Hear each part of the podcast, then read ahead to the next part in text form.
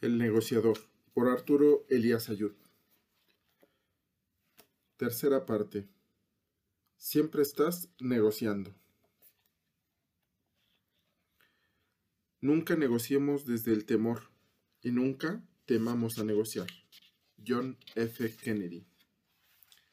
Los mandamientos del buen negociador.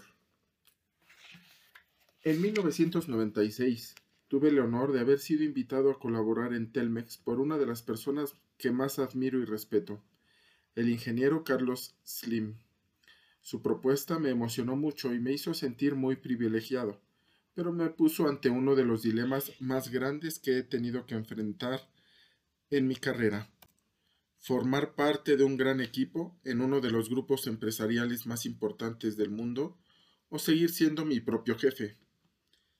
Aunque la oportunidad profesional era enorme y me sentía muy agradecido con el ingeniero por tomarme en cuenta, la decisión no fue nada fácil.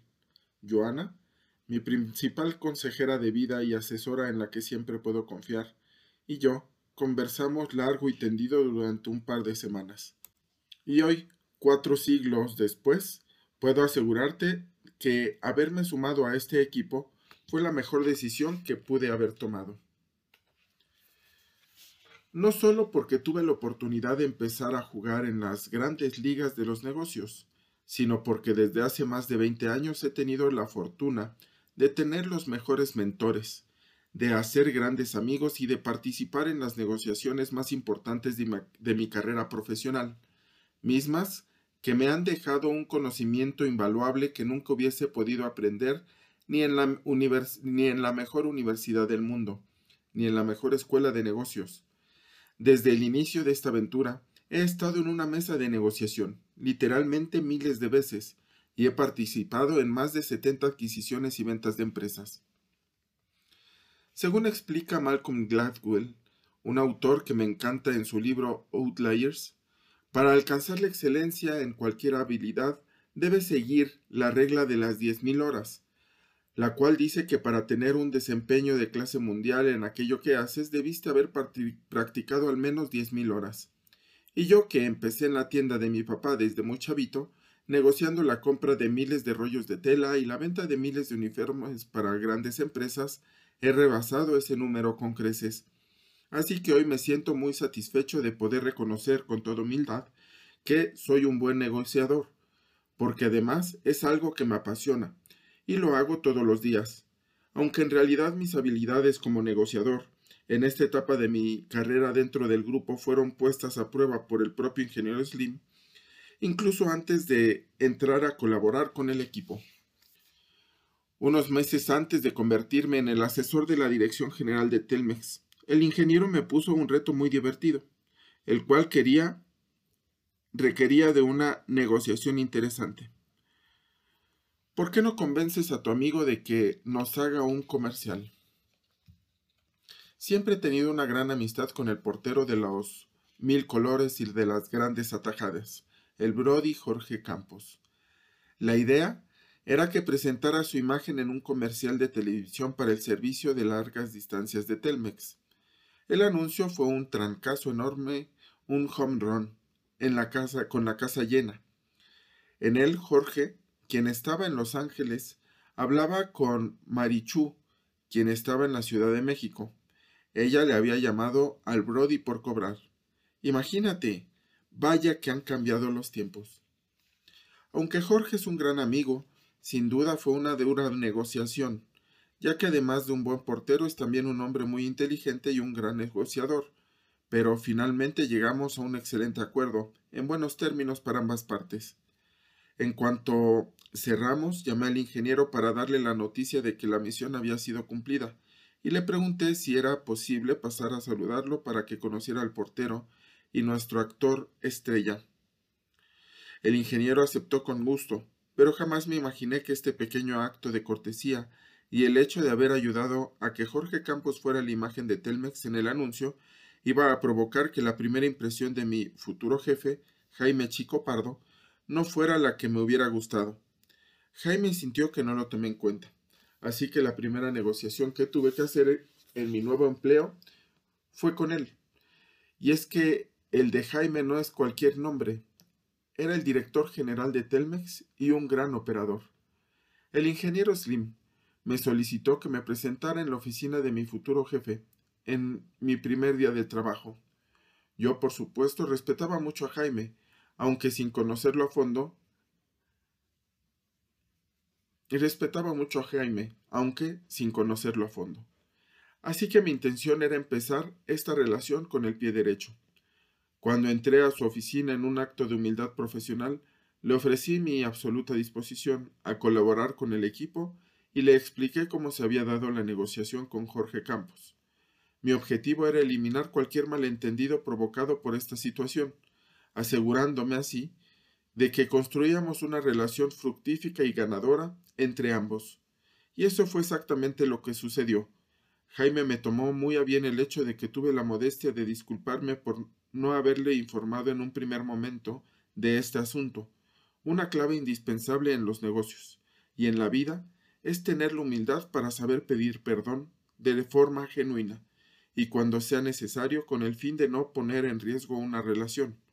Una vez aclarado el tema, hicimos un gran equipo, y aunque esta primera interacción con mi jefe tuvo tintes de una breve negociación, en términos más personales que de negocios, me sentí satisfecho de saber que ambos salíamos victoriosos del encuentro. Este justamente mi primer mandamiento, este es justamente mi primer mandamiento de toda negociación efectiva. Si ambas partes no resultan ganadoras, entonces no fue una buena negociación. Yo le ofrecí a Jaime mis ganas de y mi experiencia, mi disposición para construir un gran equipo de trabajo. Él, en cambio, me ofreció apoyarme y coachearme en mi camino. Se trataba de un gran acuerdo que nos beneficiaba a ambos, aunque debo reconocer que me favorecía más a mí que a él. Existen muchos estilos de negociación, pero puedo asegurarte que este modelo de ganar-ganar, que es el que yo he practicado desde siempre, es muy efectivo y brinda grandes resultados. Más que una técnica es una filosofía de interacción. Así la describe Stephen Covey cuando habla sobre el win-win, como parte de los siete hábitos de la gente altamente efectiva. Si ambas partes ganan, no solo estás consiguiendo un buen negocio, sino que estás construyendo los cimientos para más negocios futuros. Ganar, ganar es creer en una tercera alternativa. No es a tu manera, no es a la mía. Es una mejor manera, una más elevada. Stephen Covey. Las buenas relaciones son los principios activos que puedes construir en tu carrera como empresario y estas solo se construyen cuando ambas partes ganan en el juego el buen sabor de boca que te deja una negociación en la que todos obtienen una proporción de la victoria es el verdadero sabor del éxito. Por el contrario, si intentas sacar ventaja de tu contraparte de una forma dolosa, simplemente estás cerrando las puertas a futuras oportunidades. Del escritorio de mi jefe, aquel primer día, pasé a escenarios de negociación mucho más complejos y que me han puesto a prueba una y otra vez, pero ciertamente, como ya te comenté, negociar es una de las cosas que más me gustan de mi trabajo. Y sin duda, cuando haces lo que te apasiona, disfrutas cada parte del proceso. Fases del proceso de negociación. 1. Preparación. Si no te preparas, no tendrás los resultados que esperas. La preparación te llevará a automatizar conductas y respuestas que te, han, que te harán destacar como de negociador. 2. Exploración. Investiga a tu contraparte, porque sólo así descubrirás lo que realmente necesita y podrás hacer propuestas de valor. 3. Propuesta. Deja que tu contraparte la haga primero. Si es necesario, vete al otro extremo y ve moldeando el camino para conseguir tu objetivo final llegando a un punto medio. 4. Intercambio. Si escuchaste con atención en las, fases anteriores, llegarás a este nivel con mucha más seguridad. En esta fase debes escuchar antes que ofrecer. 5. Cierre. Hazlo con elegancia. Ofrece concretar rápido el acuerdo y que un apretón de manos sea más que suficiente. Conviértete en un buen negociador. No, convertirte en un buen negociador no es una opción. Es una de las misiones más importantes que tendrás que desarrollar en tu vida. Además, como te comenté en la introducción, es una habilidad que te ayuda a conseguir lo que quieres, no solo en los negocios, sino en tu vida personal, con tus amigos y hasta en tu casa, lugar donde en realidad empieza tu camino como negociador, porque no solo sé si ya diste, porque no sé si ya te diste cuenta o te has puesto a pensar en ello, pero todo el tiempo estás negociando. Negocias todo, y lo has hecho desde mucho antes de empezar a emprender. Negociaste desde chavito el poder comer más dulces de los que deberías, la hora en que te dejaban llegar del antro.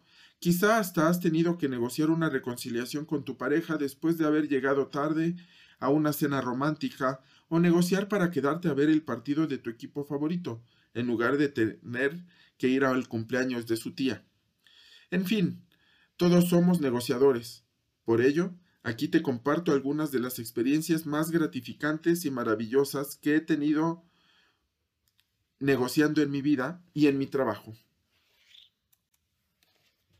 La escuela de negociación más importante de tu vida, tu propia casa.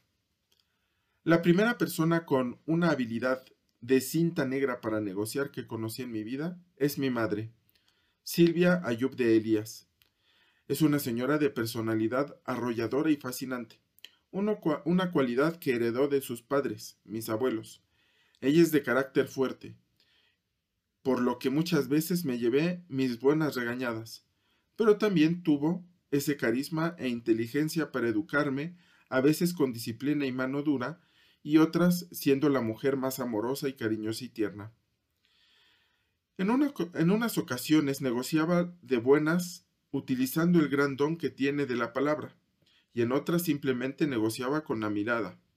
Y con esto me refiero a la mirada. ¿Ya sabes? Esa donde paradójicamente en realidad no hay ningún espacio para la negociación. Su decisión ya estaba tomada y había que acatarla. Pero si algo aprendí de tanto negociar con mi madre, para sacar permisos, para intentar alivianar castigos o para restarle importancia a las calificaciones, que es que la mejor forma de negociar es por las buenas.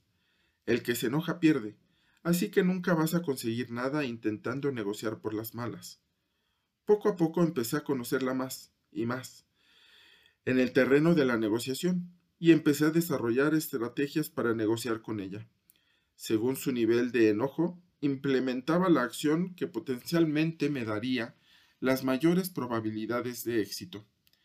Y este es uno de mis mandamientos indispensables como negociador. Identifica las fortalezas y debilidades de tu contraparte, pero también las tuyas. Aprender a conocer a mi mamá me permitió tener un muy buen porcentaje de bateo, cuando se trataba de pedir permiso y levantamiento de castigos. Si, por ejemplo, su, su enojo era leve, Simplemente me acercaba a ella con un chiste o con un abrazo. Si su enojo era más fuerte, le escribí una cartita en donde le decía que la quería mucho y le ofrecía disculpas por haberla regado. Pero si de plano su enfado era de proporciones épicas, me tocaba sacar de mis ahorros para recurrir al viejo truco que tenemos los hombres de comprarle flores a una mujer para conseguir la redención. Y esto nunca falla, casi nunca. Así que siempre busca la forma de conocer a tu contraparte. Debes saber en qué es fuerte, porque esto te hará parte más probablemente, esto te hará prepararte más y probablemente te, forzará a mejorar algo en ti. Y también debes saber en qué es débil, porque quizá ahí está la verdad, por donde la vereda, por donde debes ir a negociar. Independientemente de todas estas estrategias, el corazón de mi mamá siempre ha estado listo para perdonar. Es muy inteligente para darse cuenta de cuando las disculpas vienen con una genuina intención de querer resarcir el daño y sobre todo cuando están acompañadas de amabilidad y buena onda. Por esta razón aprendí muy temprano que para mí es determinante la amabilidad dentro de una negociación. Es otro de mis grandes mandamientos. Tener siempre una actitud positiva, ser amable y conquistar a tu contraparte, porque resulta mucho más difícil decirle que no a alguien que te cae bien y con quien sientes afinidad y empatía, que a quien te cae mal y te da mala espina. Yo siempre procuro llegar de buen humor, con la mejor actitud y romper el hielo antes de empezar a negociar. Esto me permite comprender lo que es importante para el otro, no solo en la negociación, sino a nivel personal. Me interesa saber si tiene hijos, cuáles son sus hobbies, sus intereses personales y de negocio. De esta forma me conecto con la otra parte, y esto me permite poner la mesa para poder tener un gran resultado en la negociación. La empatía es una herramienta de negociación que nunca decepciona. Y si bien tuve una gran maestra de negociación en casa, en la figura de mi madre, llega un momento de la vida en que se te voltea la tortilla, y ahora te toca a ti ser el maestro. Con mis hijos he tenido, por supuesto, miles de negociaciones y debo reconocer que quizás estas son las más duras de mi vida. Si bien aquí no están en juego activos corporativos, pasivos laborales o acciones de la bolsa de valores, sí hay muchos permisos y horas de llegada, en donde unas veces me ha tocado ser misericordioso y otras veces el verdugo. Mis hijos aprendieron rápido, al igual que yo, que las negociaciones se hacen sin berrinches, y, como ya te lo he aconsejado, desde la buena onda. Algo que me encanta en las enseñanzas que he dejado en ellos tiene que ver con otro de mis mandamientos que debe seguir un gran negociador. Nunca rompas los puentes por donde alguno de los dos pueda regresar a negociar. Si se enojan y se levantan de la mesa de negociación con una mala cara, retomar el camino para intentar negociar de nuevo les será mucho más complicado. En cambio, si aceptan el primer no con una buena actitud, al día siguiente podrá regresar con un ándale, porfa. La fiesta es hoy, estarán todos mis amigos. Y entonces seguramente conseguirán un buen resultado. Afortunadamente mis tres hijos entendieron fuerte y claro este mandamiento, pero he visto este error cientos de veces cuando, cuando se está negociando. Como empresario y como emprendedor, debes de entender que no siempre se ganan todas, y por muy buen negociador que seas, hay veces que los acuerdos no se logran, o alguna de las partes se da cuenta de que lo que se persigue en la negociación no tiene mucho sentido después de todo, y se abandona la operación. El problema es que muchas veces las partes cierran toda posibilidad a, futuros acuerdos. Yo te aconsejo que siempre dejes una puerta abierta, aunque sea una ventanita, para que sirva como puente para regresar a negociar. Por ejemplo, pues no llegamos a nada, pero eso eres una persona interesante con la que me gustaría seguir en contacto. Déjame invitarte a comer la próxima semana. Ya será tu propio feeling cuando ya será tu propio feeling cuánto tiempo decides mantener esa ventana abierta, pero procura hacerlo, te lo recomiendo. Y no solo he sido yo el maestro en casa, también he aprendido de mis hijos, enormes lecciones de negociación. Algo que me es muy gratificante reconocer en ellos es que saben separar a la persona del trato y al negociador del negocio, porque a veces las necesidades pueden ser diferentes y esto se ha convertido en otro de mis mandamientos de negociación favoritos. A veces se está negociando un permiso y la hora, pero tal vez lo que necesitas es un abrazo y cariño. Así que cuando estés en la cancha negociando, mantente atento para tener la agilidad de separar lo que se está negociando de lo que quiere el negociador. Muchas veces tu contraparte busca resultados distintos o adicionales a la negociación misma. Tu misión, si quieres ser buen negociador, es descifrar esos códigos ocultos y plantear una estrategia sobre ellos. Negociar significa obtener lo mejor de tu oponente. Marvin Gaye